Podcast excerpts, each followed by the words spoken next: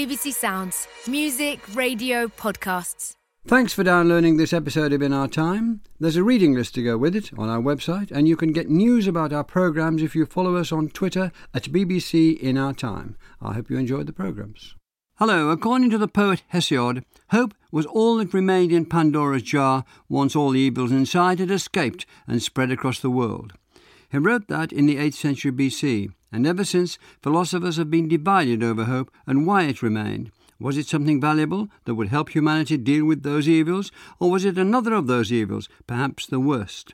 To Hesiod, it was for the gullible, but St. Paul and Thomas Aquinas turned it into one of the three virtues along with faith and love. Kant made it a cornerstone of his philosophy, while Nietzsche argued it was a delusion, and the debate continues. With me to discuss the philosophy of hope are Beatrice Han-Pile, Professor of Philosophy at the University of Essex, Robert Stern, Professor of Philosophy at the University of Sheffield, and Judith Wolfe, Professor of Philosophical Theology at the University of St Andrews. Beatrice Han-Pile, why was hope in Pandora's jar in the first place? Well, we don't really know. I mean, it's open to interpretation. And when we look at the myth, one important thing is to remember that it's a story of revenge.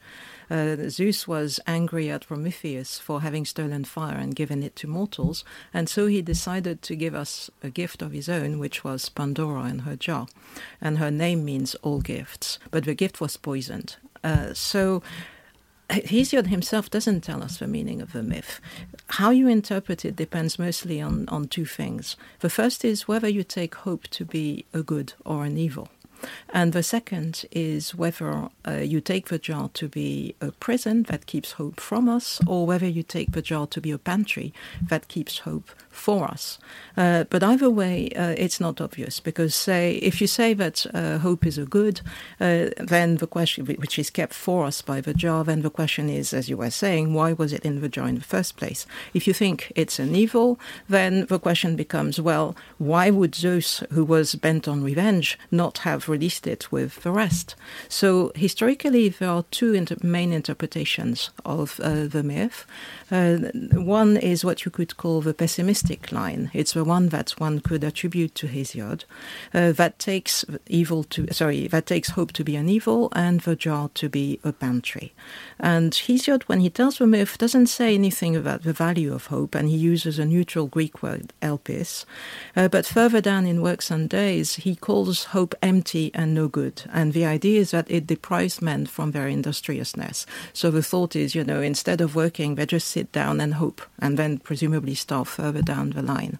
So on that reading, hope is an evil. The jar makes it available to us, and every time we hope, well, we just uh, fall prey to Zeus's curse. Now you got the other line, uh, what you could call the optimistic line, which starts with the idea that hope is a good. So the first person who seems to take that line is a sixth century Greek poet called Theognis of Megara, and he says that uh, hope was the only good left to mankind. And then Nietzsche, when he looks at the myth, says that basically we've been taught by Christianity uh, to look at hope as a good. So on that second story, uh, then hope is a good that's in the jar for us to alleviate the evils. Uh, but one thing to note that is really important is I think you can only read the story in this way if you turn away from the original spirit of uh, Hesiod's narr- uh, narrative, namely that it's a story of revenge. Uh, because then it's not clear why Zeus would want to help us by giving hope as well as uh, the other uh, evils. And that's a friction point I think that Nietzsche picks up upon. So maybe we'll get back to that. but these are really the two main uh, lines. So how did Pandora get hold of the box? She was given or jar, the box. Uh, she was yes, the, the Pithos, the jar. Uh, well, she was. Uh, the story is that uh, Zeus asked Hephaestus to make a woman out of clay. That's Pandora. Then he asks all the gods and goddesses to give her gifts, and so she's endowed. Uh, Athena teaches her craft, etc. and I think Aphrodite gives her beauty, but also uh, a craven heart. Uh, and she comes with the jar. Uh, the jar is uh, part of uh, part of the poisoned gift, so to speak. She doesn't steal it, but one important thing is that when she opens it, it's on Zeus's order. but when she closes it, that's also on Zeus's order. But why did she close it so quickly? Uh, well, I don't know why it was that quick because every all the evils escaped. So I suppose except her. was, so she's a bit clumsy. Except, is, she, is that part of the plan? well, it is part of the plan. That's a really interesting thing. Hesiod says it's by the will of Zeus, uh, Aegis bearing, and so that's one reason why it's difficult, uh, for Christians, to think that uh, at least in the original story, hope is a good because it's all part of Zeus's intent. Uh, you know that uh, it should be uh, it should be in the uh, jar with the other uh, with the other evils. Judith Wolfe, Plato had something to say about good, didn't he? He did. Plato is an interesting question because he thinks, of course, that hope is often a vain hope. It's a passion of those who are uneducated and so can be exploited. But he also does think that there is something like a true hope that we might once again by philosophy and love rise up to the knowledge or vision of the forms that he sees as being beyond the rim of the universe. And so there is a hope in the philosophical life that we might escape the body into which we were cast by our passion and rise up to the vision of the forms.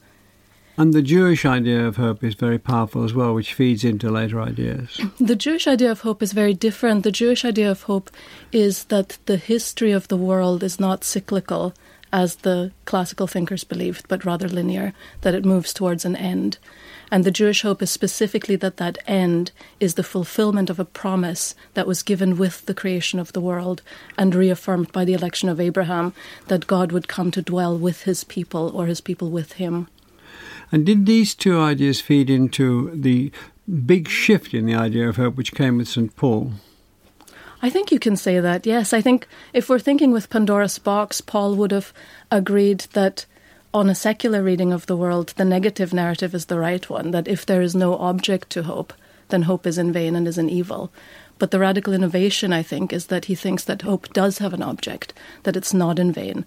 And if we want to think with Paul and Plato, or more even so with the Apostle John or the writer of the Johannine epistles and with Plato, then the radical innovation is that whatever the good or the forms or the eternal, that it is Plato's hope or desire to view has come down to us. And God has chosen to dwell with man in the figure of Christ. So for Paul and for the other New Testament writers, Christ by being the incarnate God who dies and rises again, makes possible the vision of a life that's no longer bounded by death. And that's what it means for him to dwell with God or God with man. But Paul brings it into this, this extraordinary, important trilogy of love, faith, and hope, which it gives it huge status all of a sudden. Instead That's of being right. the thing that was dismissed by Hesiod and not taken terribly seriously by Plato is now up front. Absolutely. So, for Paul, particularly in the Epistle to the Romans, in the Epistle to the Corinthians, Paul describes the life that we were made for, the life that creation is meant to be, as the life of an embryo that has become born or of a wheat that has sprung from the seed. And so for him, the present state is merely that of the embryo or that of the seed waiting to burst forth. And he says in Romans 8, for example, the whole of the earth is groaning in labor pains. So for Paul, our true life won't be fulfilled until we see God face to face in the eschaton. Four or five centuries on, St. Augustine comes in and adds his contribution to the development of this idea. Could you give us, could you sum that up? Augustine is much more explicitly Neoplatonic, so he works much more explicitly in Platonic and Neoplatonic categories than Paul. And so, to some extent, Augustine transposes all of this into the category of time and eternity. He tells us in the Confessions that we are stretched on the rack of time, hoping for the release of eternity. And of course, the famous words, God, you have made us for yourself. We are restless until we rest in thee, feeds very much into that.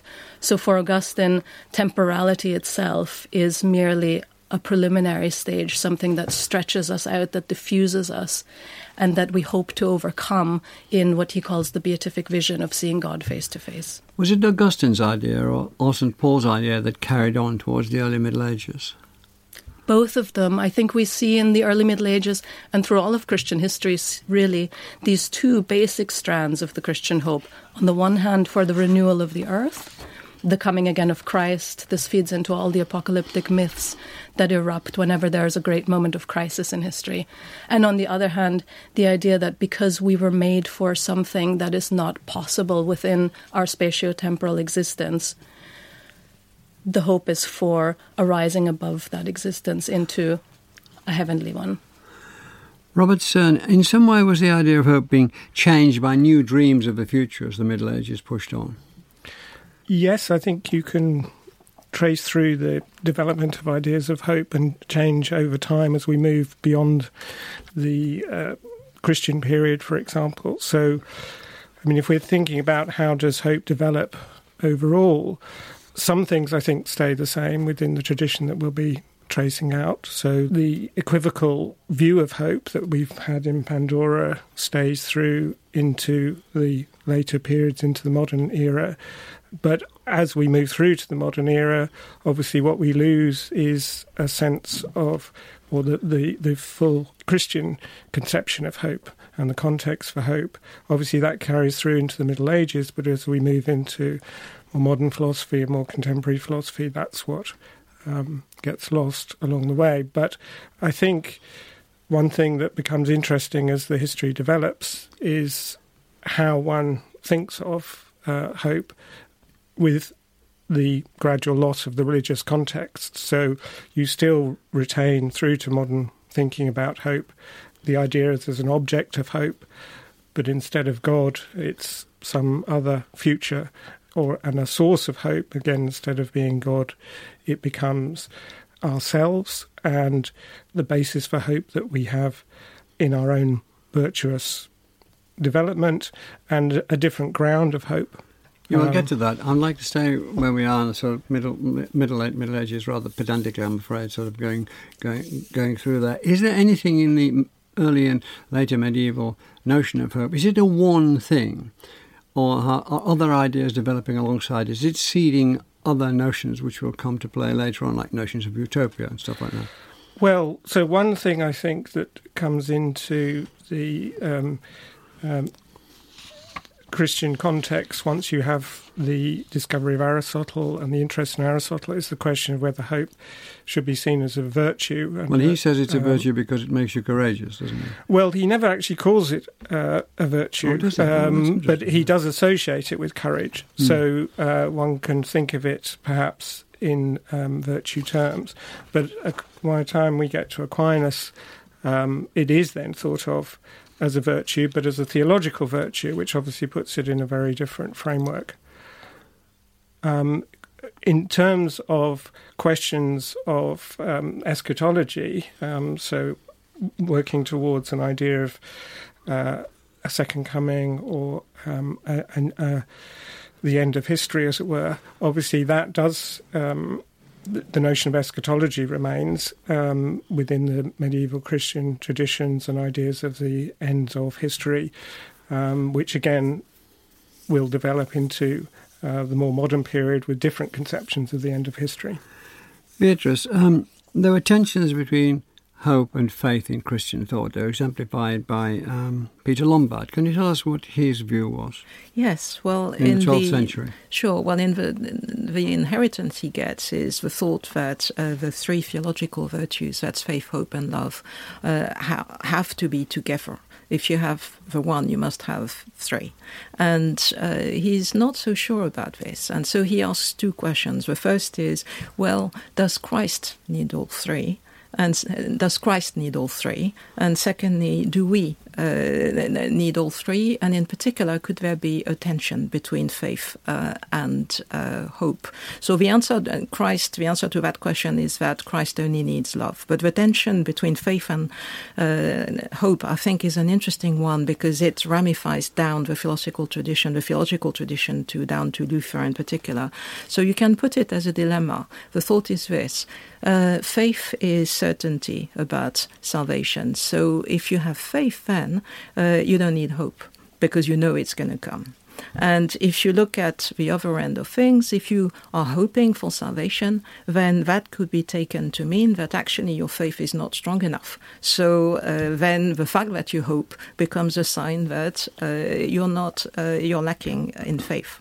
So it's a difficult problem, and the Lombards comes up with an ingenious solution. Uh, he says that he, he redefines hope. He says it's the certain expectation of future glory. So, how does that help? Well, it's because he thinks that uh, hope is proleptic. He thinks that hope is a representation of a future good in the present by the work of imagination. So the idea is that I can be sure, because of my faith, that I will be saved, but however, I can represent, if you like, that happy moment as something which I long for, which as a good which uh, I want to have through hope, so long as we think of hope not as uh, bearing on the possible, but as he says, um, as a certain expectation. So he reconciles, if you like, the two uh, theological virtues, but at the cost, possibly, of removing the uncertainty, which uh, some might say is at the core of hope, because uh, certainly in ordinary language, you can only hope for things that you're not sure about. If you're uh, if you think something is impossible you can't hope for it and if you think it's certain then you expect it but you don't hope for it either. So his solution is really at the cost of transforming the notion of hope a bit. And then we come, Judith Wolfe, we come to Thomas Aquinas, who, who was, who had a big impact on this. Can you just tell, tell us what he added to the argument about hope? Thomas took Lombard's ideas about hope and ontologized them. And what I mean by that is he inscribed them in the way that he understood what it is to be human. So Aquinas takes the notion that hope is for a future glory and makes of it the idea that humans were made um, and called to an end which it is not in their own power to achieve. In other words, even though he thinks that there are things that make us happy in a natural way, he also thinks that our ultimate happiness is not one that we can naturally achieve. It's a supernatural end because it is, in some sense, communion with God. So Aquinas thinks that we were made for communion with God. We cannot achieve that communion with God by our own power, just as we can't achieve communion with a loved one by our own power without that loved one coming to us. And so he thinks that it's always an object of hope that we will indeed be drawn into that divine communion. And so, hope for Aquinas is the refusal to deny that our deepest desire is for something that we can neither attain by ourselves nor do without. He distinguishes between ordinary hope and theological hope. Could you point that out to the listeners? Ordinary hope for Aquinas is part of his inventory of passions. It's one of the irascible passions, in other words, what the kinds of passion that represent a good or an evil as difficult, as creating an occasion for courage or for fear, rather than a concupiscible passion, which is simply the enjoyment of a good. And so hope in the ordinary sense is simply an irascible passion. It's a uh, it's a pleasurable anticipation of the possible fulfillment of a desire that might be difficult to attain, but can nevertheless be imagined as being attained. Whereas theological hope is not a passion but a virtue. In other words, it's a habit of the will. It's something that the divine grace infuses in us. We can't have hope in the theological sense without receiving it as a gift from God because it's only by that gift that we can even imagine that we might have uh, a chance of attaining this fulfillment. But it's something that we have to train the will to believe in. He quoted the commentators, didn't he? I think it's a wonderful quotation. God became man so that man could become a god. Mm-hmm. He takes that from many of the church fathers. It's most famously said by Athanasius. And the idea here, I think, is that Christ came to die and rise again, partly in order to atone for sin, but primarily not because sin is so great that it required such a great sacrifice to restore, but rather because, as I said before, humans were created not yet fulfilled, not yet complete, but rather were created for a purpose that they could not fulfill without God becoming man so that they could become God. In other words, join the divine life in so, some sense. So Christ completed creation. Exactly. And the idea of hope, well, first of all, in the Christian faith, first of all, was because the hope was that there would be resurrection very soon after Christ's death. That didn't happen. So they find reasons why it didn't happen. And work out how to keep that idea going. With the, the odds were that he wasn't going to be resurrected in their lifetime, the next lifetime, the next lifetime, and so on. What? How did they a- a- achieve that? Well, it wasn't so much the resurrection as the second coming. So That's what I meant. Really. There, yes. my, mistake. So the, the earliest epistles of Paul and so forth do seem to speak to an assumption that Christ would return within their lifetime. And the later epistles of Paul and much of later Christian literature really is concerned with this question why didn't it happen? And they do come up with uh, a good number of reasons, the most important of which, of course, is that the initial anticipation was not that the Gentiles would be part of whatever the promise was, at least among some of the uh, early Jewish Christians. And the realization that this was uh, a gospel for all of mankind and would therefore require a period of growth and expansion and spreading of the word made them think, well, maybe we have a bit more time now to gather in everybody. Um, another strand of, of rationalization, if you want to call it that, was precisely what I said before about the possibility that we might be talking about a completely different state rather than simply a return to this earth. And the other life would be another life elsewhere. Exactly. And so the idea was transferred to post death rather in some their cases. lifetime. In yeah. some cases. I don't think the two have to be in tension, but they certainly have been Yeah. in history. Robert Stern, what did Martin, Martin Luther add to this? So 1517 thesis and so on and so forth. Thinking Yes. Protestantism blew up the Catholic Church. Right. Yes, so now we're talking about a rather different context, uh, the context of the Reformation, and um, that brings about, I think, some important changes.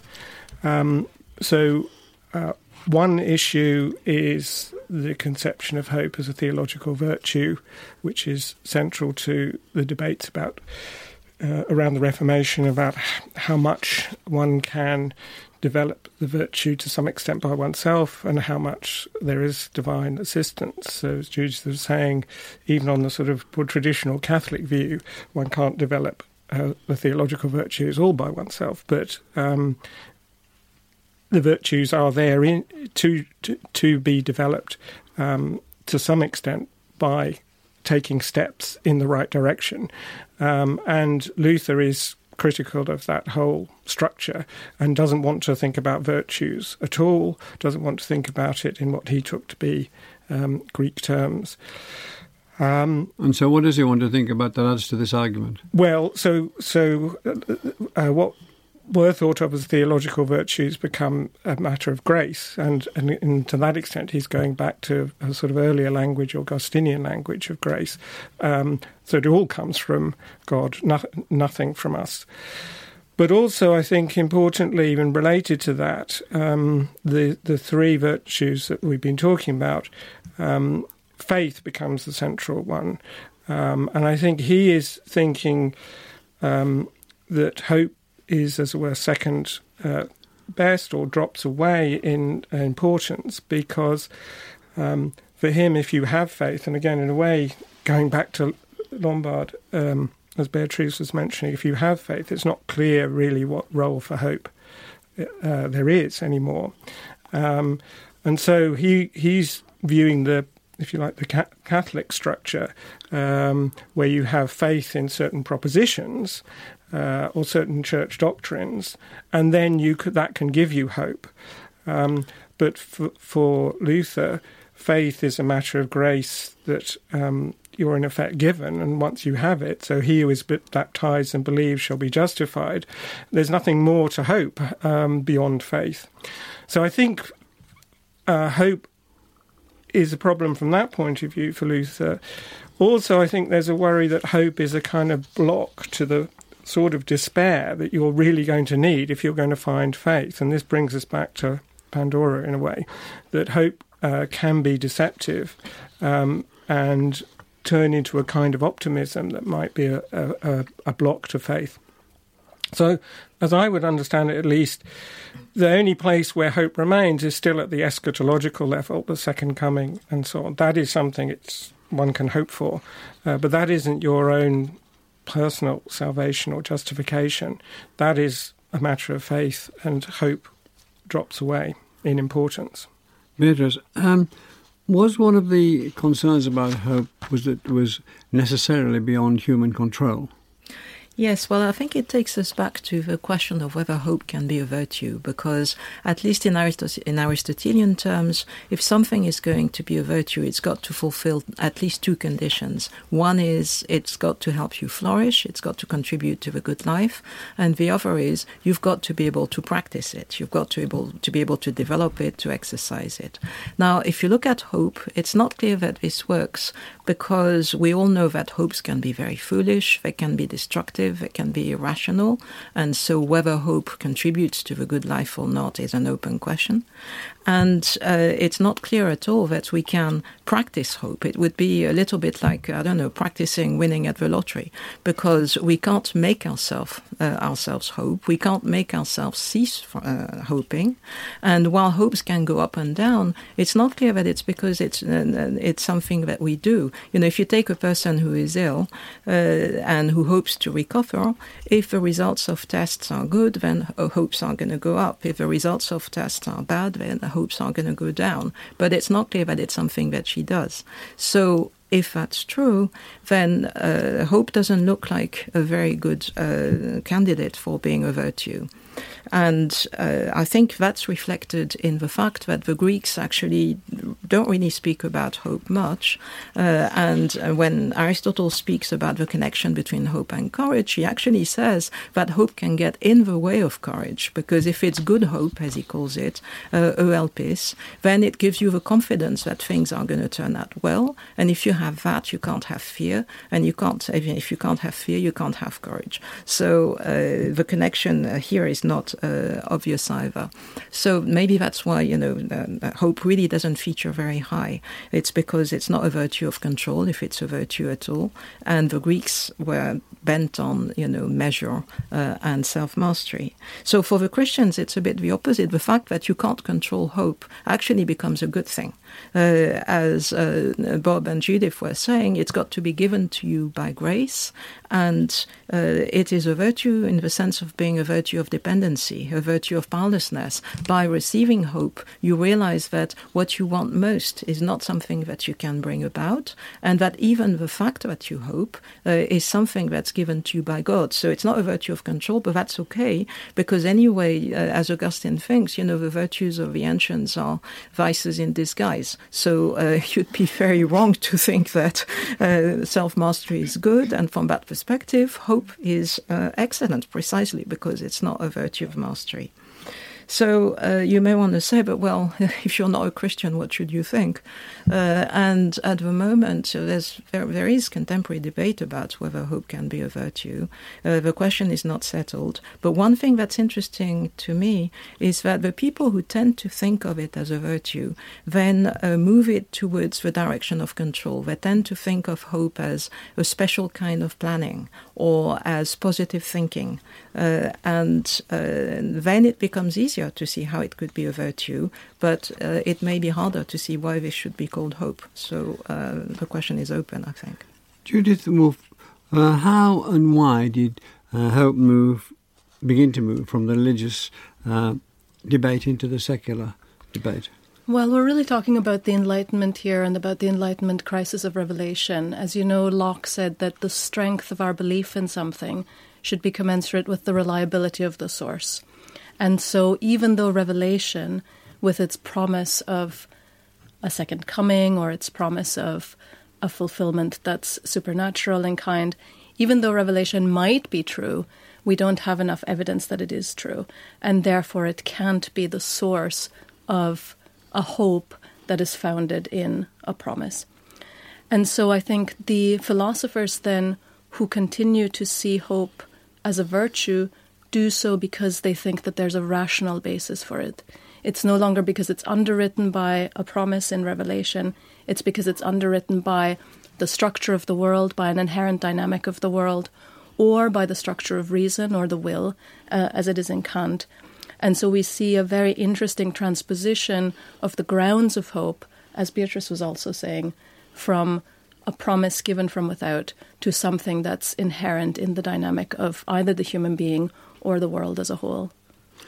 Robert, Robert Stern, when Kant, you brought up Kant, addresses the problem, he puts hope quite highly. He says there are three things uh, about what I know, what can what what can I know, what can I do, and what can I hope for. So hope's up there in the top trilogy again.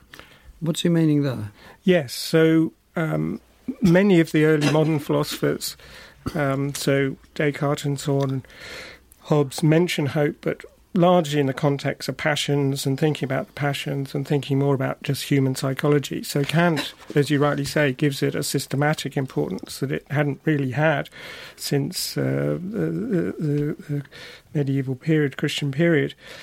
Um, what's he meaning there? Well, it it connects fundamentally to Kant's conception of the relation between religion and ethics. Um, as Judith was saying, um, once you lose the idea of underpinning religion by revelation, uh, the question is, what, what do you do for? with it? Yeah. yeah. Um, and one way of seeing how that works is thinking about the title of one of the key works where um, Kant discusses this re- religion with the li- within the limits of reason alone. Um, and it's a good title because it really tells you what it's trying to do.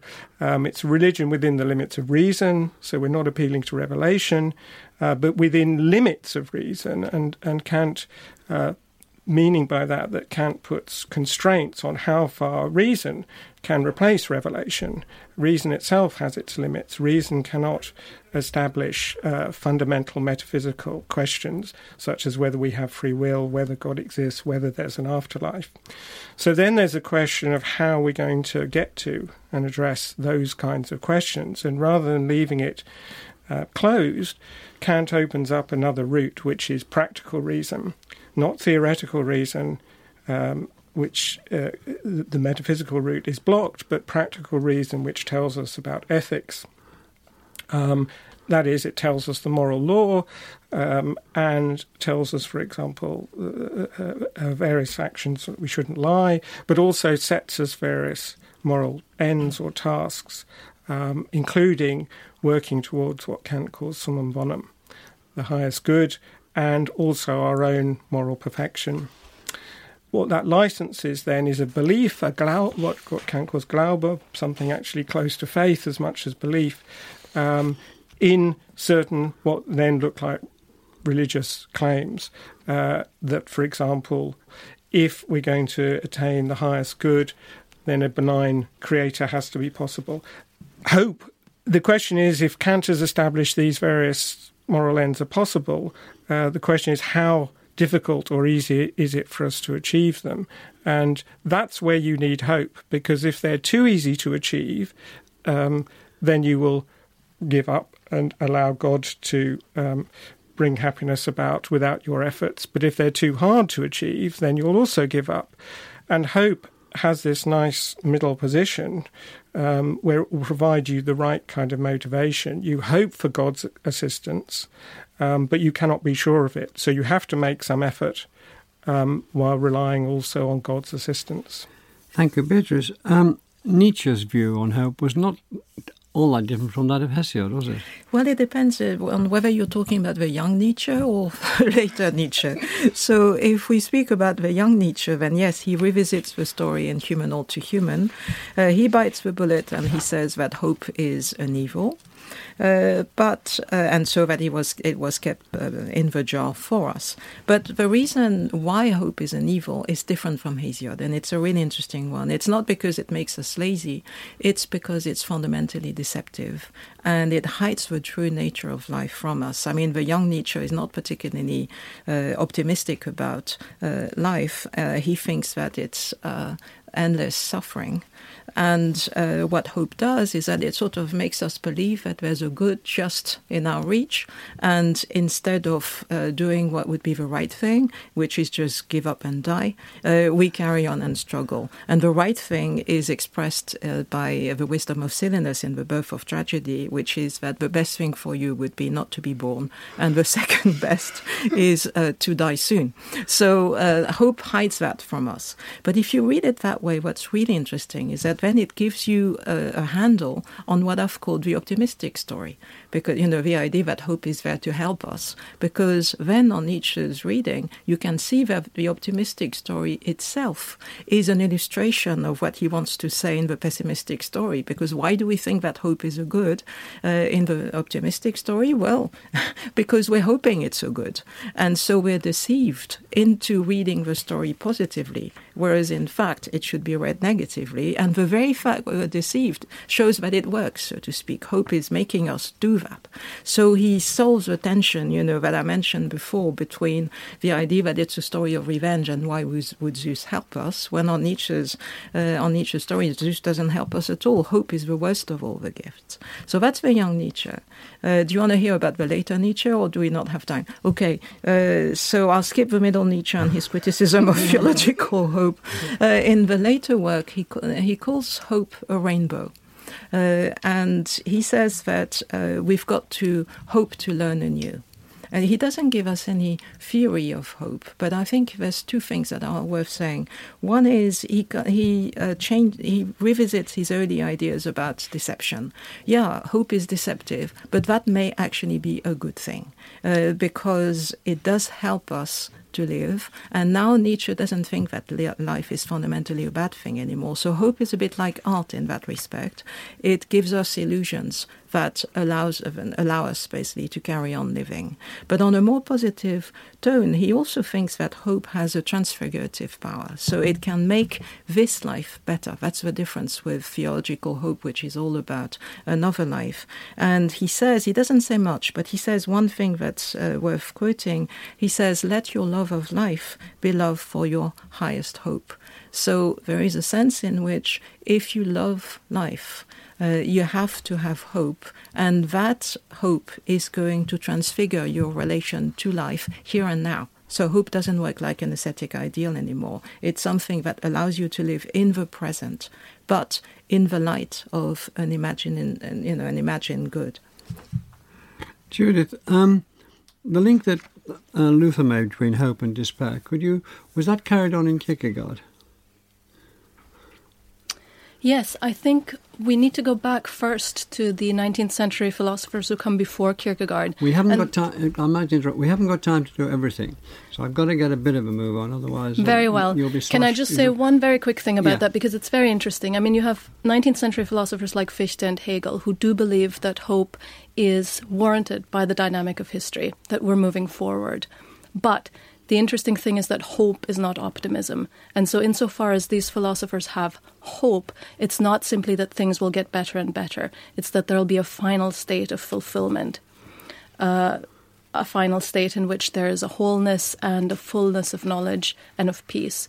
But at the same time, these philosophers are so committed to a sense of life as something that's defined by learning, by progress, by growth, that the final state that they envision or that they hope for turns out not only to be the fulfillment of life, but also to be the end of it, because a final state is simply no longer recognizable as the sort of thing that they see as life and what defines it. So I think when we get to Kierkegaard and, and to Nietzsche, we see reactions against that, and maybe Bob has more to say about that. Can you say something about Kierkegaard, Bob? Yes. Uh, as you said, I think you can see in some ways Kierkegaard returning to the Lutheran position, and obviously he's happier to embrace the theological framework than, um, say, Kant had been.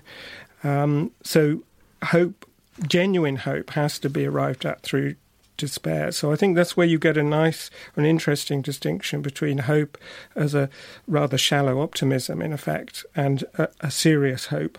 Um, so just a, a, nice quote from Kierkegaard: "The higher soaring flight of hope is precisely by means of hardship and the pressure of adversity. That's the real hope." And then for Kierkegaard. The only genuine object of that hope has to be something eternal. Uh, earthly hopes will always let you down. Just did hope figure much with the existentialists? Uh, I don't know whether there's such a cohesive group, but I can give you two snapshots if you like. I'll try and make it quick. Uh, so one is Camus and the myth of Sisyphus, and the other is Marcel and the sketch uh, Gabriel and for metaphysical, yeah, uh, for metaphysics of hope. So Camus uh, takes Sisyphus, you know, and pushing his rock up a hill, and then the rock comes down every time, and then Sisyphus has to push back again. It's meant as a punishment originally, but uh, Camus tries to turn the story onto uh, into, onto its head and says, "Well, we got to imagine Sisyphus gives us a model of a man who's, he says, free, uh, free of hope." And he's free of religious hope. He says, "Well, uh, this life is hell, so you don't need to believe in any. You don't have to believe in any uh, second coming." Uh, but it's also a life completely free of hope. Uh, he says that it's the total absence of hope. But he also says at the end of the book that we must imagine Sisyphus happy. So that's quite difficult, and personally I have trouble. But I can think of two ways of imagining Sisyphus happy. One is a sort of grim realism. Uh, Camus says that Sisyphus is superior to his fate, that he's stronger than his rock. So yes, it's absurd, but I'm strong enough to live with that. And the other is a sort of ironic lucidity. Uh, well, uh, the whole situation is hopeless, but then I don't have to worry about it. And it's sort of even, it becomes funny. You know, look at me, uh, here I am again at my rock. And Gabriel Uh, Marcel thinks that hope gives us wriggle room, really. Uh, yes, well, he th- it's the opposite. He thinks a life without hope is a life in exile because hope is what allows us. It's a sort of trust in the possible, hope in the strong sense. It's not propositional. It's not hoping that you hope for something that you can't name, and it's a trust in the possible and uh, in the fact that uh, in ways that you can't imagine uh, in advance, uh, you can be transformed uh, by your hopes. He he compares the the hoper to a swimmer uh, who meets the currents with grace, who can't anticipate them, but who is able to be changed and to adapt, and that's what hope does for you. How, what is the where's, what's the state of the discussion about hope in contemporary philosophy, Judith? I think contemporary philosophy does, to some extent, grasp this nettle of 19th century uh, problems and tries to talk about a hope that's both inescapable and impossible. We see this already in Heidegger, and I think a lot of people take their cue from Heidegger here. Heidegger thinks that we are always oriented towards a future that we can't control or foresee, that we as humans are always incomplete in the now, and are striving towards a wholeness of life that will only be there once all our decisions have been made, once we're able to survey our lives from the end. But of course, the irony here is that by the time we reach that, we're dead. We're no longer there to see it. And so hope is ineradicable. We live in hope, and yet we have to admit that hope is also impossible. It's a sort of structural illusion. Thank you very much, Judith Wolfe, Beatrice Han-Pile, and Robert Stern. Next week, uh, join us for the Long March of the Chinese Red Army from October 1934 to October 1935, from which Mao Zedong emerged as a leader. Thank you very much for listening.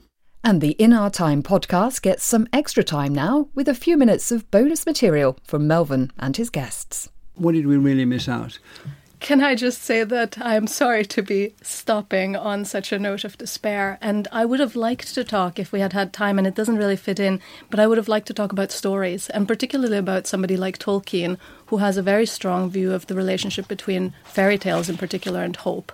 And he, as you'll remember, he says that just as tragedy is the true form of drama, so fairy tales are the true form of story, and that the essence of fairy tale is the happy ending. And so he thinks that fairy tales teach us somehow that despite much evidence, there might be what he calls a eucatastrophe at the end, a return, an unexpected return of the good, a joy, as he calls it, from beyond the world, poignant as grief. And I really like that, and I think it fits in with Kant's view of the summum bonum of the good. I mean, this idea that our most deeply and tremblingly held hope is that when all is said and done, the good and the happy are one. The good will be the happy, and goodness and happiness will not be in conflict anymore. And so, stories for Tolkien teach us perhaps the virtue of maintaining that kind of hope. And so, literature can be part of the practice of virtue, answering a little bit to this question well, how can we practice something like hope? Well, maybe by reading fairy tales. Although I think there's a there's a, a limit to that line of, of, thinking, though, which is that uh, you have to believe in the summum bonum. So uh, it, there's a reason why it's called a fairy tale. You know, it's because it's supposed to be opposed to reality, yeah. uh, where things don't happen like that. And so for me, it raises the question really of how far hope can be uh, severed from uh, the theological framework that makes it a virtue. Mm. Because of course, if you're a Christian, you have no trouble believing in, in the summum bonum. But if you're not a Christian, you might think, well, that's a fairy tale, mm-hmm. uh, and it's no wonder that uh, you know uh, the structure of a fairy tale replicates this. And to me, it's really an open question because what you know, what is there if you are to have a sort of radical hope that uh, at the end something will happen, you don't know what it is but uh, somehow it's going to realize that hope, uh, then what is there to uh, support it? Uh, if you don't, if you don't have a God, what are you going to trust in?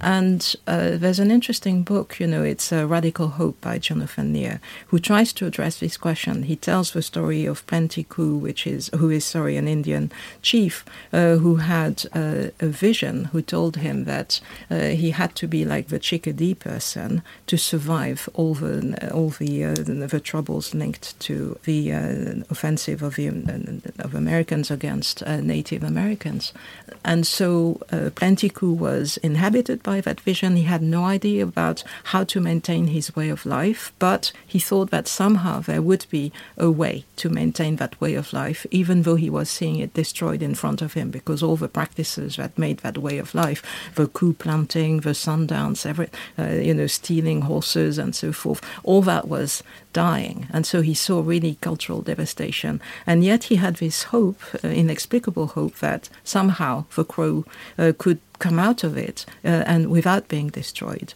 So at the end of the book, uh, Lear says, Well, you don't need to be religious to have that kind of hope. All you've got to believe in is the goodness of the world. but then, of course, that takes us back to our first question. You know, how can you believe in that if you're not religious? And in a way, uh, you know, Plenty Coups had a vision. That's what allowed him to hope. So the question remains open, I think. Mm. Humanists would say they could believe in the goodness of the world even they don't have religion. Did you? What did you want to add, Robert? Well, I think I think the worry that Beatrice is raising is that at a certain point this has to be amenable to evidence. So I think both Hegel and the pragmatists who we haven't mentioned think it's fine to begin with hope. In fact, that's appropriate. But at a certain point, uh, hope can be refuted. And the, of course, the, the, Christian structure, which is again something Kierkegaard always emphasizes, is that from a Christian perspective, hope is never disappointed because, okay, uh, the second coming hasn't happened today, but it could equally well happen tomorrow. And so you can maintain your hope regardless of, as you mentioned earlier, the, the kind of disappointments, the historical disappointments um, of the second coming not happening, because, well, it could still happen tomorrow within a Christian perspective. But once you move to a more humanist one, it's not clear you've got anything to underpin that. Uh, uh, either you replace it with a, just a metaphysical optimism that amounts to much the same, or at a certain point you give up. And I think that's a really interesting issue, say, within political debates about the role of hope. And at what point should hope turn to something different, like anger, uh, rather than constantly hoping that the good will win out? Is there any sense that hope is an instinct that you can't do anything about? You, not only can you not control what might happen to it, but you can't control where it comes from. Uh, I mean, the man pushing the rock up might think this time, Sisyphus, just this time, this time it might not roll down. well, certainly Camus doesn't think that. He thinks that Sisyphus is able to live without hope and because he knows the rock is going to come down every time. Well, I don't know about uh, this aspect of the psychology of hope, but there is a way of tying hope to agency, uh, which is the following. Uh, it's a thought that implicitly, every time you do something, you hope that uh, it is possible for what you do to succeed, uh, because otherwise you wouldn't bother doing it. Uh, so, in that sense, there is a, you could say, say that hope is impossible to eradicate uh, because so long as you are an agent, you have somehow to hope that it's possible for your actions to succeed. And then it would be sort of built in the notion of agency, strangely enough. The city motto of St. Andrews, where I live, is Dum Spiro Spero, as long as I breathe, I hope. But there is also the question whether resignation at some point becomes an option. Um, and the better option. You mean resigning all hope? Yes. Um, again, faced with um, enough evidence, it seems that Sisyphus should just stop pushing that rock. well, but, but, maybe pushing that rock is what keeps him alive. if he doesn't push that rock, he's dead. So maybe least, that would be all right. pushing the rock.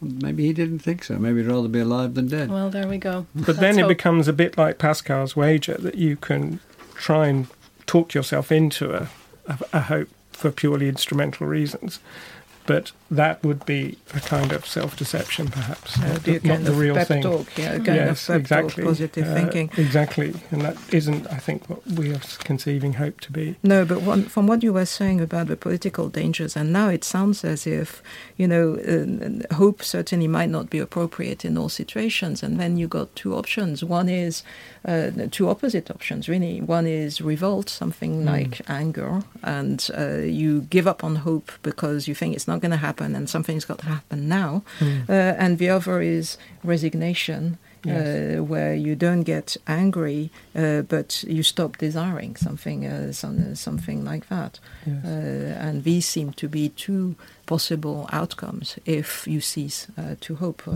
if mm. hope ceases to. And again, it's an interesting question. I think whether anger also has to have some element of hope within mm. it. Um, yes. So I think yes, ultimately, perhaps the only option is res- pure resignation. And, and there are figures in the history of philosophy which you haven't mentioned who are suspicious of the will and suspicious, suspicious of notions of freedom. Um, I mean, the Stoics we didn't mention, Spinoza we didn't mention. These are all people for whom the notion of giving up agency is fine, and that's precisely well they're the the ultimate enemies of hope, perhaps. That's right, but then um, that's that ties to the idea of uh, the intrinsic link between hope and agency. Yes, uh, very neatly, because if you take that seriously, so you can't do anything without hoping that somehow you can succeed. Then the question applies to resignation itself. You know, is that something that you do? And then, if it is something that you do, then presumably you got to hope somehow uh, mm. that you can uh, stop hoping, and that creates a paradox. Mm. Mm. And I think uh, people like Schopenhauer, for example, whom we didn't talk about, or Løgstrup, uh, whom Bob, I'm sure, would love to talk about, uh, are uh, very sensitive to that. That's why Schopenhauer says that actually you can't resign willing yourself. It's got to be sort of drawn out of you. And mm. it can be drawn out of you by suffering, by excessive suffering, where uh, then then comes a point where he says the will to live is killed in you and, and you just sort of carry on, but you go through the motions, that's all it is. But it's not something you do. And so it avoids this obstacle of, well, if I resign, I got to be able to and hope that I resign. And uh, the other one is to be claimed, he says, to realize that your own perspective is so limited uh, that uh, you can expand it and have empathy with the whole world, in which case uh, then uh, you uh, the, the, will to live sort of extinguishes itself because it realizes the amount of suffering through the will and it realizes that the, the joy of one living being is the, the, unhappiness of another. And so there's a sense a metaphysical sense in which the will uh, ceases to will. But again it's not something it does. In our time with Melvyn bragg is produced by simon tillotson why is it that some people pretend to support a football team it's important questions like that I'll be looking to unravel with the help of top experts, psychologists, and some big sporting names in my new podcast, Don't Tell Me the Score. We'll be dissecting sporting themes like tribalism, the power of belief, and the art of resilience to uncover important answers about life and the world around us. Forget the results, tactics, and cliches about two halves. This is a sports podcast, the likes of which you've never heard before. Subscribe to Don't Tell Me the Score with me, Simon Mundy, on BBC Sounds.